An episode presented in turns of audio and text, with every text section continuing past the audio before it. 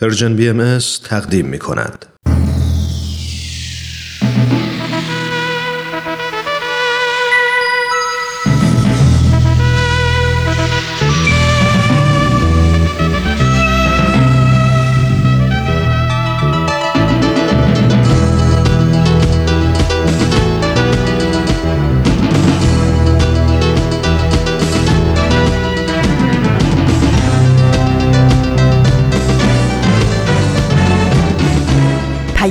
دوست.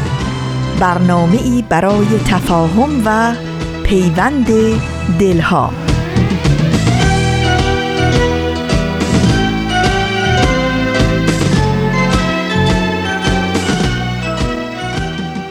با درود فراوان و مهر بیکران از فاصله های دور و نزدیک به یکایک شما شنوندگان عزیز رادیو پیام دوست.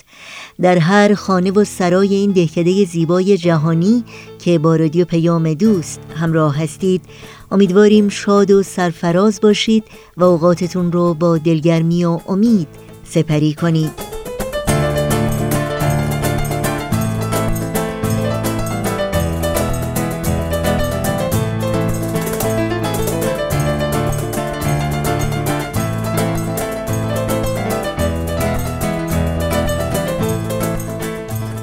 نوشین هستم و همراه با همکارانم پیام دوست امروز چهارشنبه سوم مهر ماه از پاییز 1398 خورشیدی برابر با 25 ماه سپتامبر 2019 میلادی رو تقدیم شما می کنیم.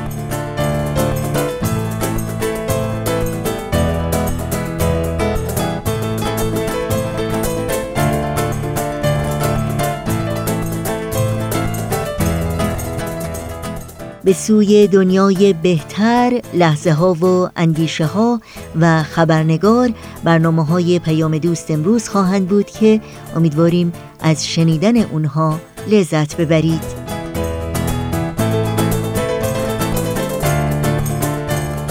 با ما همچون همیشه در تماس باشید و نظرها و پیشنهادها، پرسشها و انتقادهای خودتون رو مطرح کنید.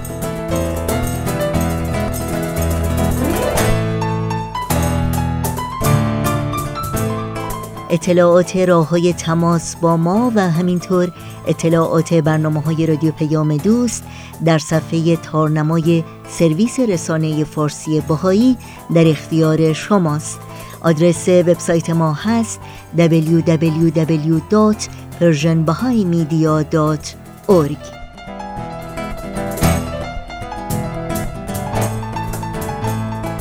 و اگر هم از کاربران شبکه های اجتماعی هستید می‌تونید برنامه های ما رو زیر اسم Persian BM دنبال بکنید و البته در کانال تلگرام می‌تونید با آدرس at Persian BM با ما در تماس باشید.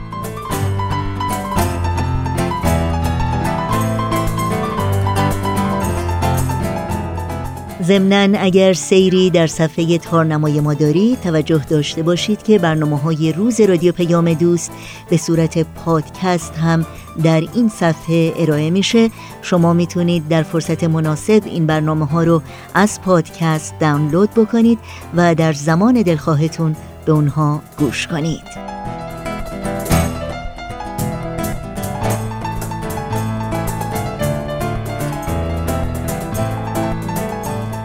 این صدا صدای رادیو پیام دوست در طی ساعت پیش رو با برنامه های امروز ما همراه باشید.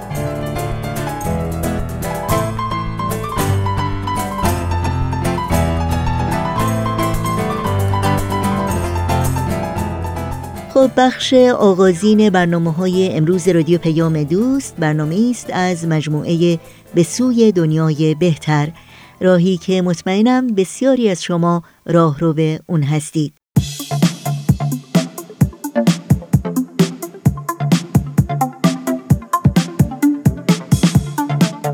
همراهان عزیز وقتتون بخیر. امیدوارم هر کجا که هستید خوب و خوش و سلامت باشید. سهیل مهاجری هستم. با یه قسمت دیگه از سری دوم برنامه به سوی دنیای بهتر در خدمتتون هستیم.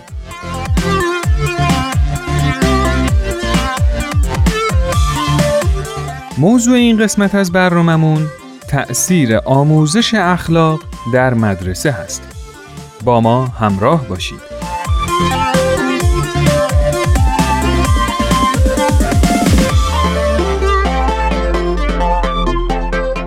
خیلی عجیبه هر چی فکر کردم یادم نیومد که تو دوران تحصیلی درسی یا کتابی به نام اخلاق و فضیلت‌های انسانی داشتیم یا نه شما همچین چیزی یادتون میاد؟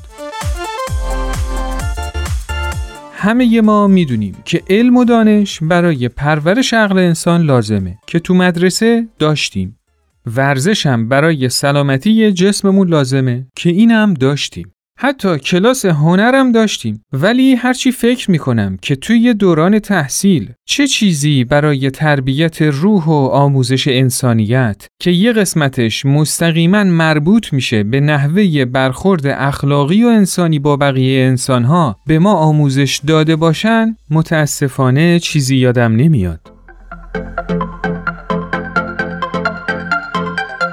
حالا شما بگید که خاطره ای از آموزش اخلاق و فضایل انسانی توی مدرسه دارید؟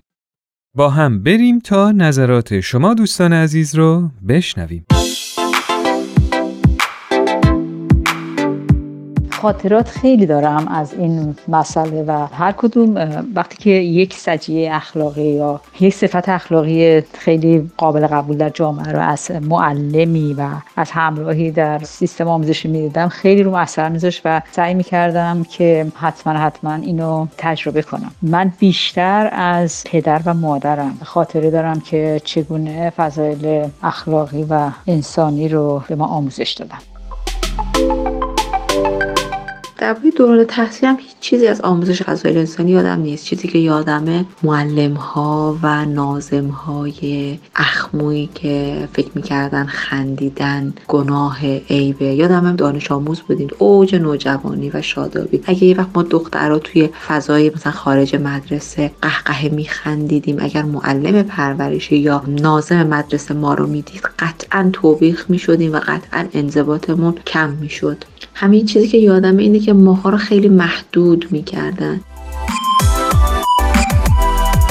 معلم پرورشی شاید یک سالی که ما زنگ پرورشی داشتیم همیشه از گذشت حرف زد. هیچ موقع فکر نمی کردم که گذشت کردن انقدر از انتقام گرفتن لذتش بیشتر باشه. ایشون همیشه من یاد می‌کنم به خاطر اینکه گذشت کردن و در عرض یک سال اونقدر به ما خوب تفهیم کرد که الان می‌خوام ازش استفاده کنم. واقعا ازش ممنونم.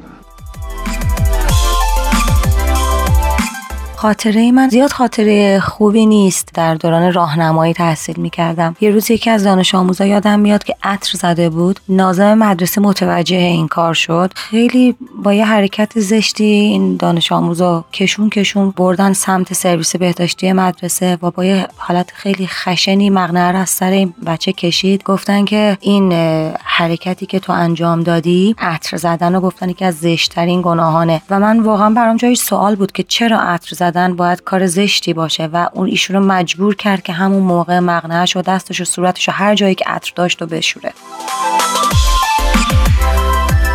در مورد آموزش فضایل انسانی به یاد ندارم. متاسفانه در دوران تحصیلم چنین مفاهیمی رو و این نشون دهنده اینه که حداقل در دوران تحصیل ما واقعا سیستم آموزشی اون کارایی لازم را نداشت.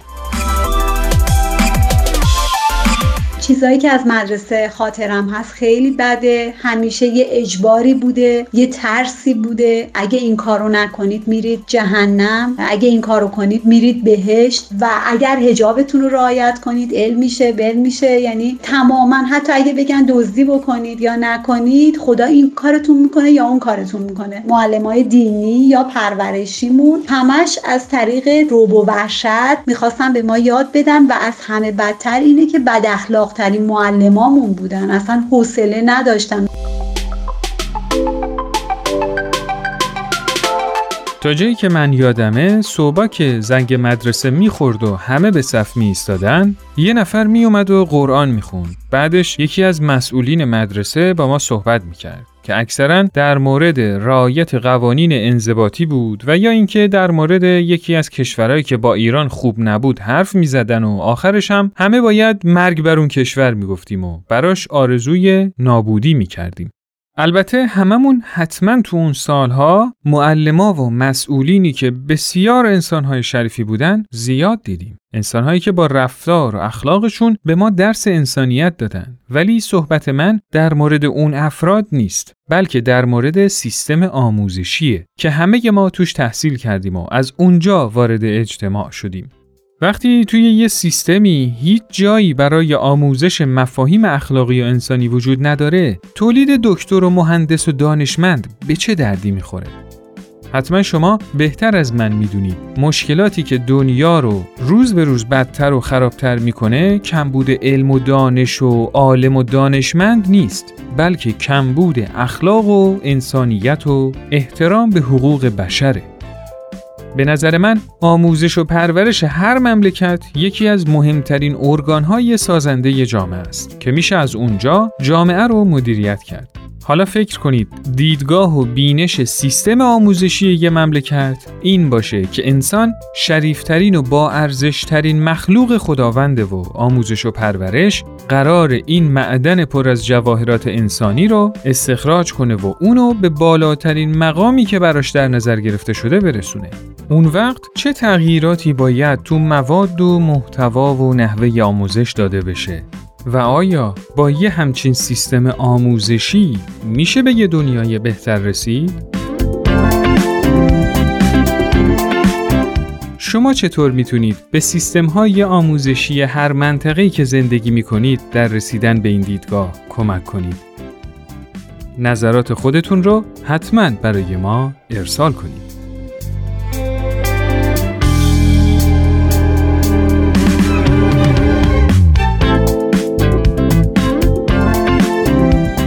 دوستان عزیز این قسمت از برنامهمون به پایان رسید. شما می‌تونید این برنامه رو در تارنما شبکه های اجتماعی تلگرام و SoundCloud Persian BMS دنبال کنید و از همین طریق هم با ما در ارتباط باشید نظرات و پیشنهادات خودتون رو برای ما ارسال کنید. تا برنامه دیگه خدا یار و نگهدارتون.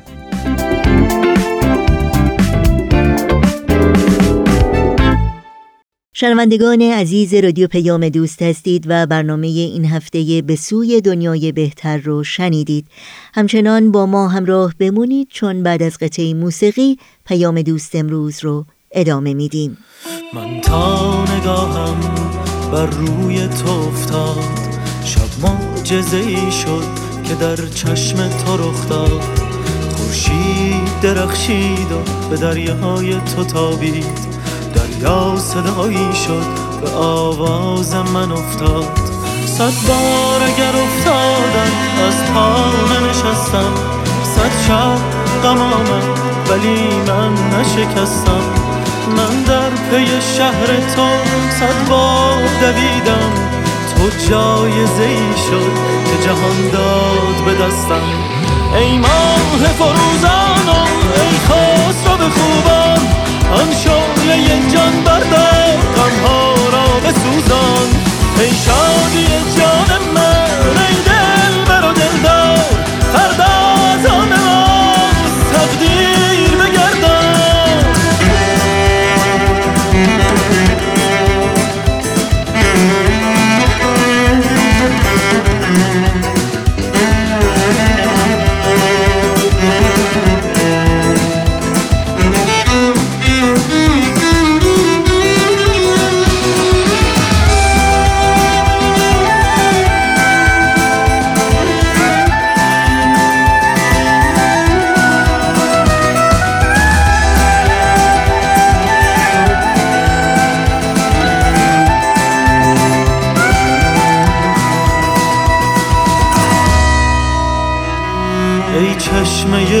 جوشانم ای باغ بهارم. جز بستن دل با تو که من چاره ندارم.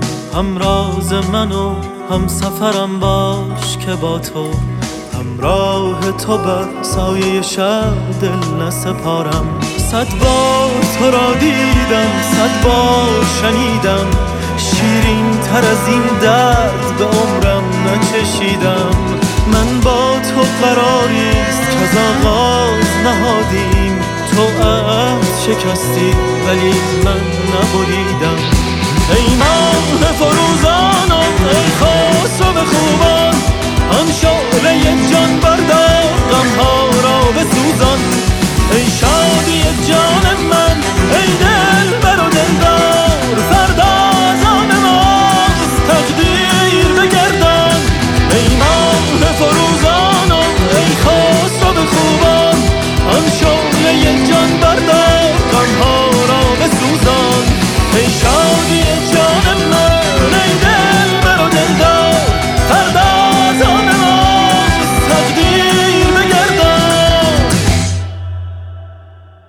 لحظه ها و اندیشه ها برنامه است کوتاه اما دلنشین و تأمل برانگیز که در این ساعت از برنامه های امروز رادیو پیام دوست شما رو به شنیدن اون دعوت می کنم.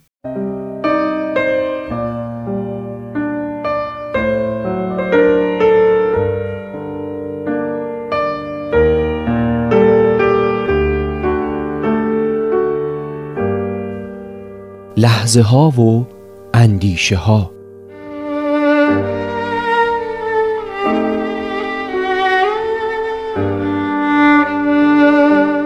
سوار بر ماشینمون در شهری که شاید همه عمرمون رو سپری کردیم و ریشه های وجودمون رو آبیاری کردیم در حال حرکتیم و پیش خودمون زمزمه می کنیم که ای کاش بیشتر به کاشتن درخت و گلهای زیبا جلوی مغازه ها یا توی حیات یا بیرون منزلمون توجه کنیم. شاید ایده خوبی باشه که در همون لحظه ذهنمون رو روی سرسبز کردن محیط متمرکز کنیم.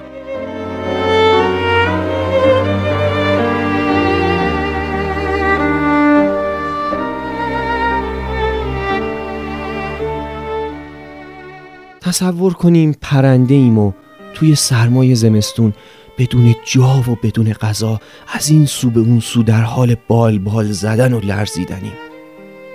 چشممون به لبه پنجره انسانهای خاکیه تا دست محبتشون دونه ای یا تکه نانی برامون بریزه. خیلی از حیوانات که تو شهرها زندگی می‌کنن از گرسنگی و سرما در معرض مرگ و میر قرار می‌گیرن. ما هم می‌تونیم برای پرنده ها پناه بسازیم و گوشه ای از حیاتمون رو به اونها اختصاص بدیم.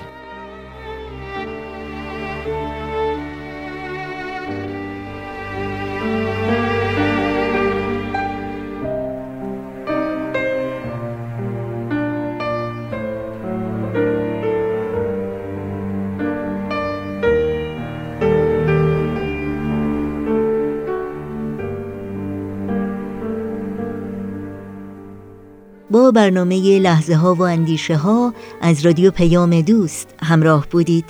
در این روز زیبا و دلپذیر پاییزی در کنار شما شنوندگان عزیز پیام دوست امروز رو ادامه میدیم. هر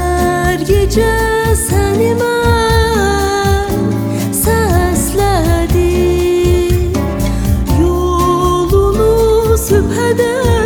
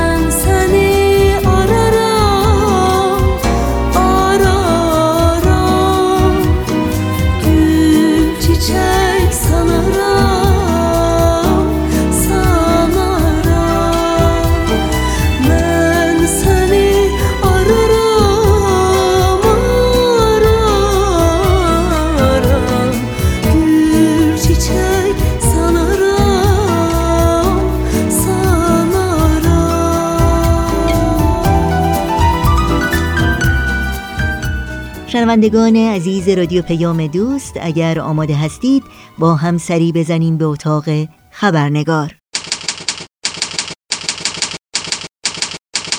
خبرنگار.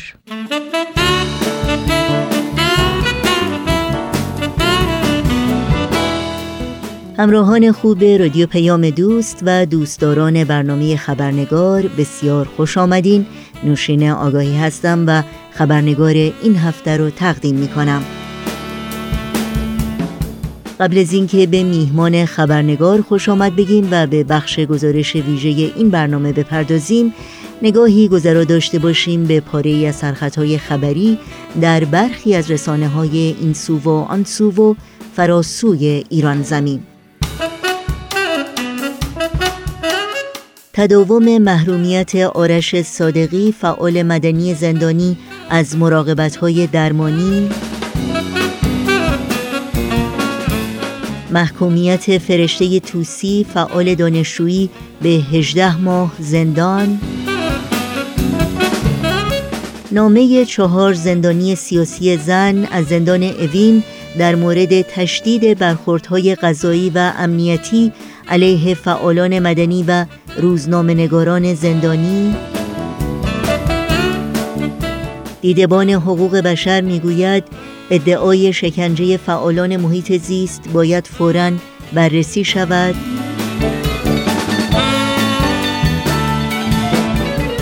و تداوم محرومیت دانش آموزان و دانشجویان باهایی از تحصیل در مدارس و دانشگاه ها در پی اظهارات اخیر محسن حاجی میرزایی وزیر آموزش و پرورش جمهوری اسلامی او اخیرا گفته است اگر دانش آموزان اظهار کنند پیرو ادیان دیگری بجز ادیان رسمی کشور هستند تحصیل آنها در مدرسه ها ممنوع است.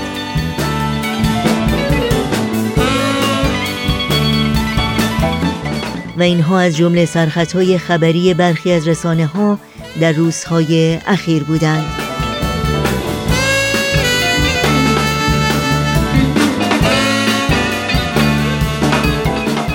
اما سازمان ملل روز سیوم ماه اوت در تقویم بین المللی را روز جهانی ناپدید شدگان نامگذاری کرده چرا که بر اساس گزارش این سازمان هر ساله هزاران نفر در جهان به دلایلی گوناگون و در شرایطی موهش و غیر انسانی به خصوص در حکومت‌های دیکتاتوری و یا در ناآرامی‌ها و درگیری‌های سیاسی و یا در مسیر مهاجرت ربوده و ناپدید میشند و یا در مکانهای بینام و نشان بدون اطلاع خانواده هایشان و یا دسترسی به وکیل، زندانی و مورد شکنجه قرار می گیرند.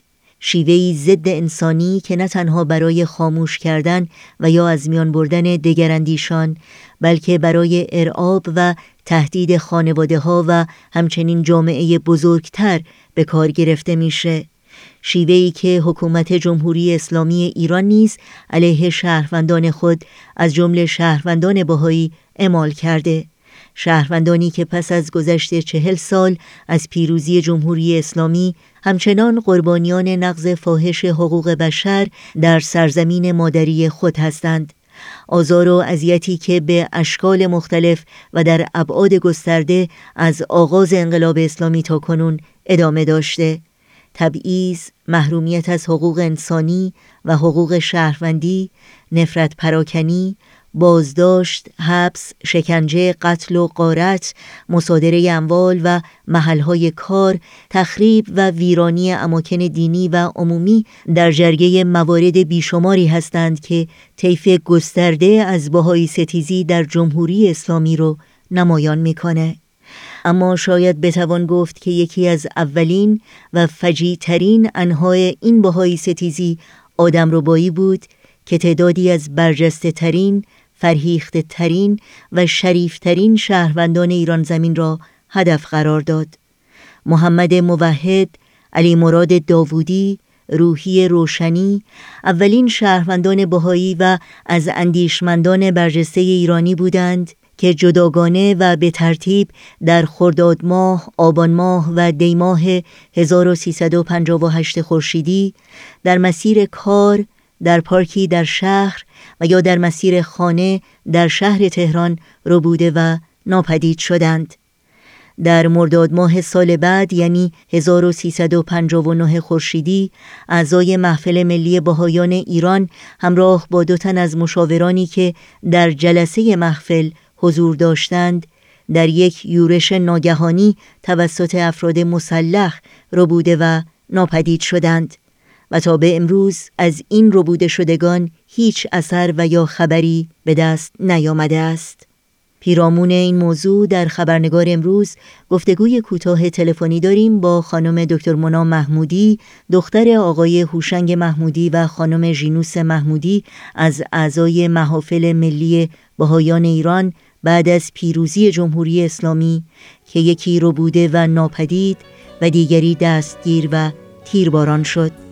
با هم به خانم دکتر مونا محمودی خوش آمد بگیم و گفتگوی امروز رو آغاز کنیم.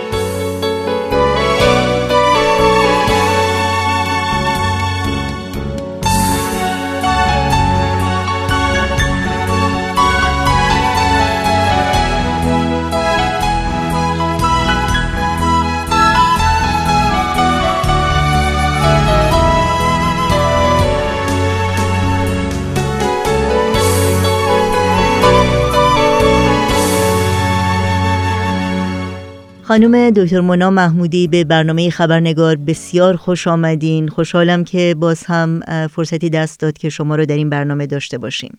خیلی ممنونم از دعوت شما و اجازه بدین درود بگم به تمام شنوندگان برنامه خبرنگار. خیلی ممنون. خانم محمودی امروز در مورد موزل آدم ربایی یا ناپدید شدن افراد صحبت می کنیم پدر شما آقای هوشنگ محمودی از افرادی بودند که بعد از پیروزی انقلاب اسلامی در ایران ربوده شدند.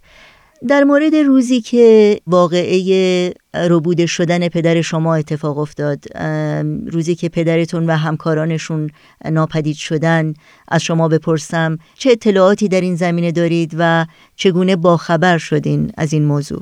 پدرم هوشنگ محمودی عضو محفل ملی باهایان ایران بودند ایشون در جلسه محفلی که در روز پنجشنبه سیوم مرداد 1359 خورشیدی مطابق با 21 اوت 1980 میلادی تشکیل شده بود و همراه سایر اعضای محفل ملی و علاوه دو نفر از مشاورین این محفل روبوده میشن توسط اشخاص مسلح و به جای نامعلومی میبرنشون و به طور کلی ناپدید میشن و دیگه از اونها هیچ خبری نداریم.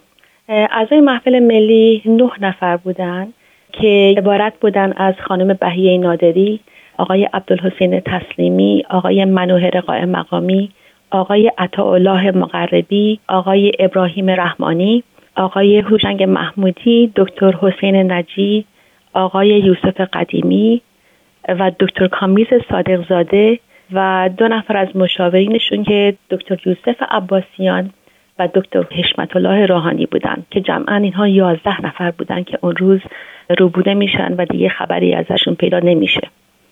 البته خانم صاحب خونه یعنی اون خونه ای که در اون جلسه محفل تشکیل شده بود شاهد عینی دستگیر یازده نفر بود که البته بلافاصله به خانواده این افرادشون اطلاع دادند.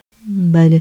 شما آخرین باری که پدرتون رو دیدین کی بود و چگونه مطلع شدین که پدرتون رو رو بودند؟ آخرین دفعه که من پدر رو دیدم سال 1976 بود که من آمدم تهران برای دیدنشون در حدود سه چهار سال قبل از انقلاب بود.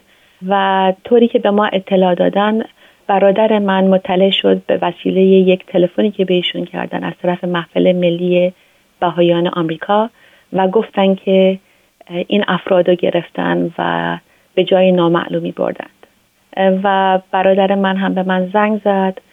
و با من صحبت کرد. البته بلافاصله بعد از اون با مادرم هم صحبت کردیم و مادرم هم این مسئله رو صحت گذاشتن و گفتم بله اینها رو همه رو اون یازده نفر رو همه رو همون روز رو بودن و به جای نامعلومی بردند این افراد از برجسته ترین افراد جامعه بودند از خدمتگزاران ایران بودند که به نظر من اگر در هر مملکت دیگه ای از دنیا اونها زندگی می‌کردن اون مملکت به وجود اونها افتخار می‌کرد ولی در ایران ما همه اونها نابود شدند. بله.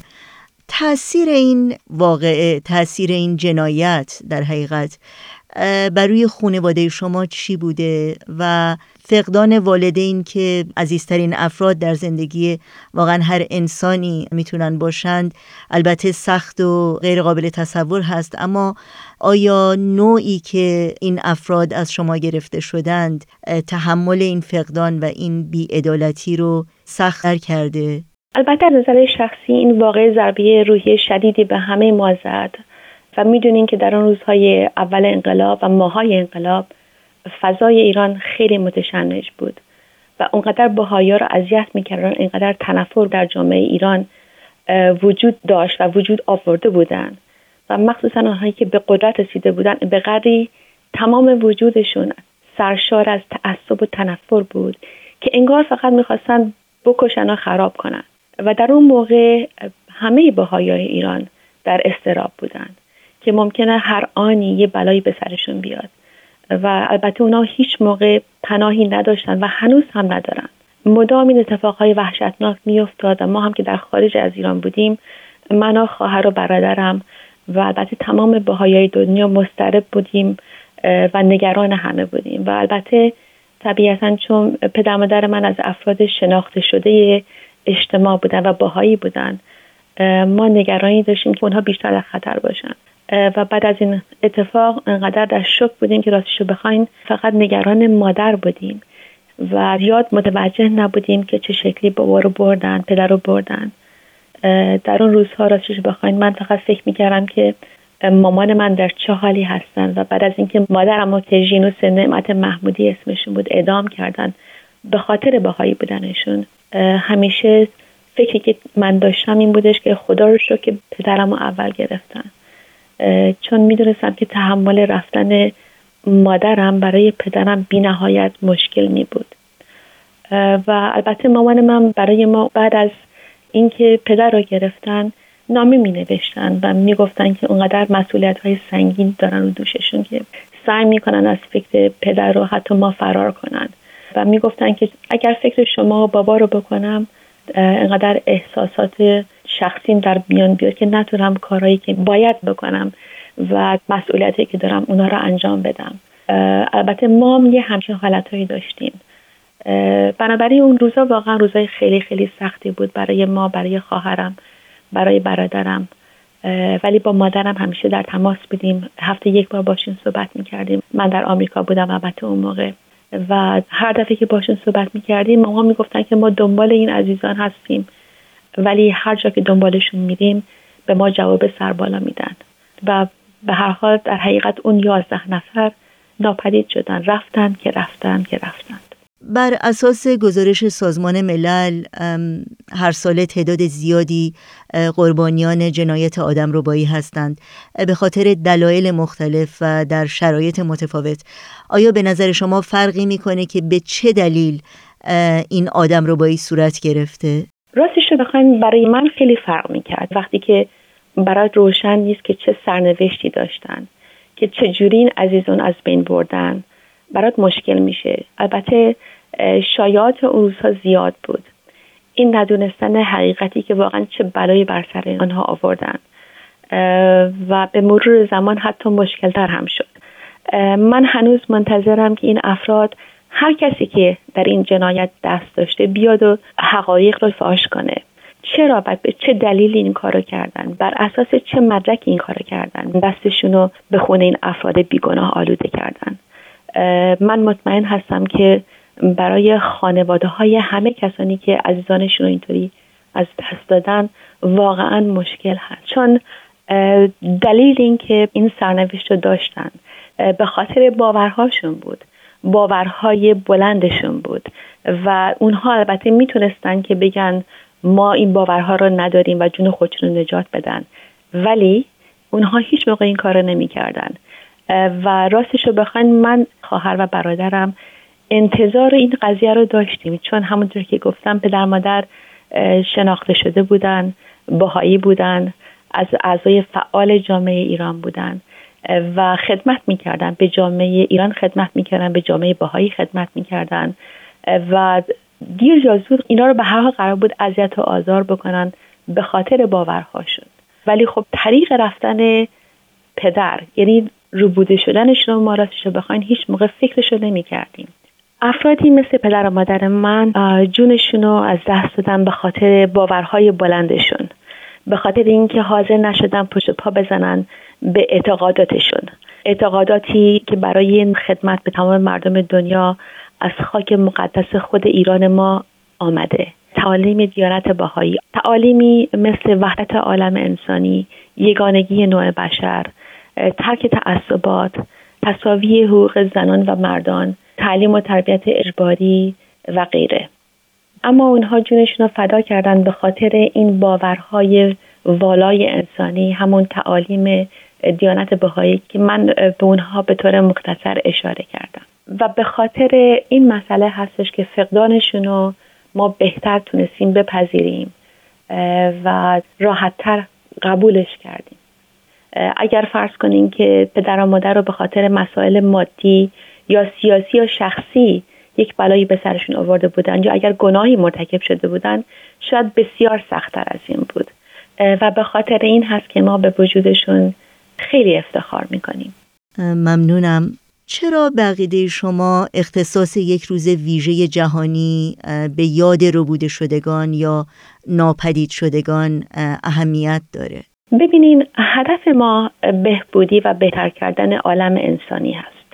هدف ما اطلاع فرهنگیه و به نظر من چون روز جهانی ناپدید شدگان آگاهی عمومی رو بالا می‌بره و وجدان انسانها رو بیدار می‌کنه و شاید باعث بشه کسانی که این جنایات رو مرتکب شدن بفهمن که دنیا آگاه میشه بفهمن که این جنایات پشت پرده نمیمونه و دیر یا زود هویدا میشه. و این آگاهی به نظر من قدم اول هست برای رسیدن به این هدف هدف بهبودی و بهتر کردن عالم. و ما باید همگی برای بهتر شدن دنیا با هم همکاری کنیم و به نظر من این یکی از منافع داشتن روز ناپدید شدگان هست. از طرف دیگه این آدم رو ها نشون میده که در یک جامعه چقدر بیثباتی چقدر بیقانونی چقدر انسان ستیزی وجود داره. این جنایات نشون میده که مشکلات بسیاری در جامعه وجود داره و در حقیقت یک نمادی هست. یه نشانه ای هست از دردهای اجتماعی یه نشانه از فرهنگ خشونته از عدم تحمل برای افکار متفاوت و عدم احترام برای کرامت انسانی عدم انسانیت و وجود ظلم و غیره هست. چرا باید یازده نفر از بهترین و برجسته ترین خدمتگزاران ایران روبده بشن و ناپدید بشن؟ و هیچ اثری هیچ اثری راستش بخواین بعد از 39 سال از اونها پیدا نشه. و این خانواده ها ندونن که بر سر این عزیزانشون چی اومد. خیلی ممنون. اگر ممکنه یک مقدار در مورد پدرتون برامون صحبت بکنید تا شنوندگانمون یک آشنایی مختصری داشته باشند که پدر شما چه شخصیتی بودن پدر من هوشنگ محمودی از دانشکده حقوق دانشگاه تهران فارغ و تحصیل میشن. و به کار وکالت مشغول میشن.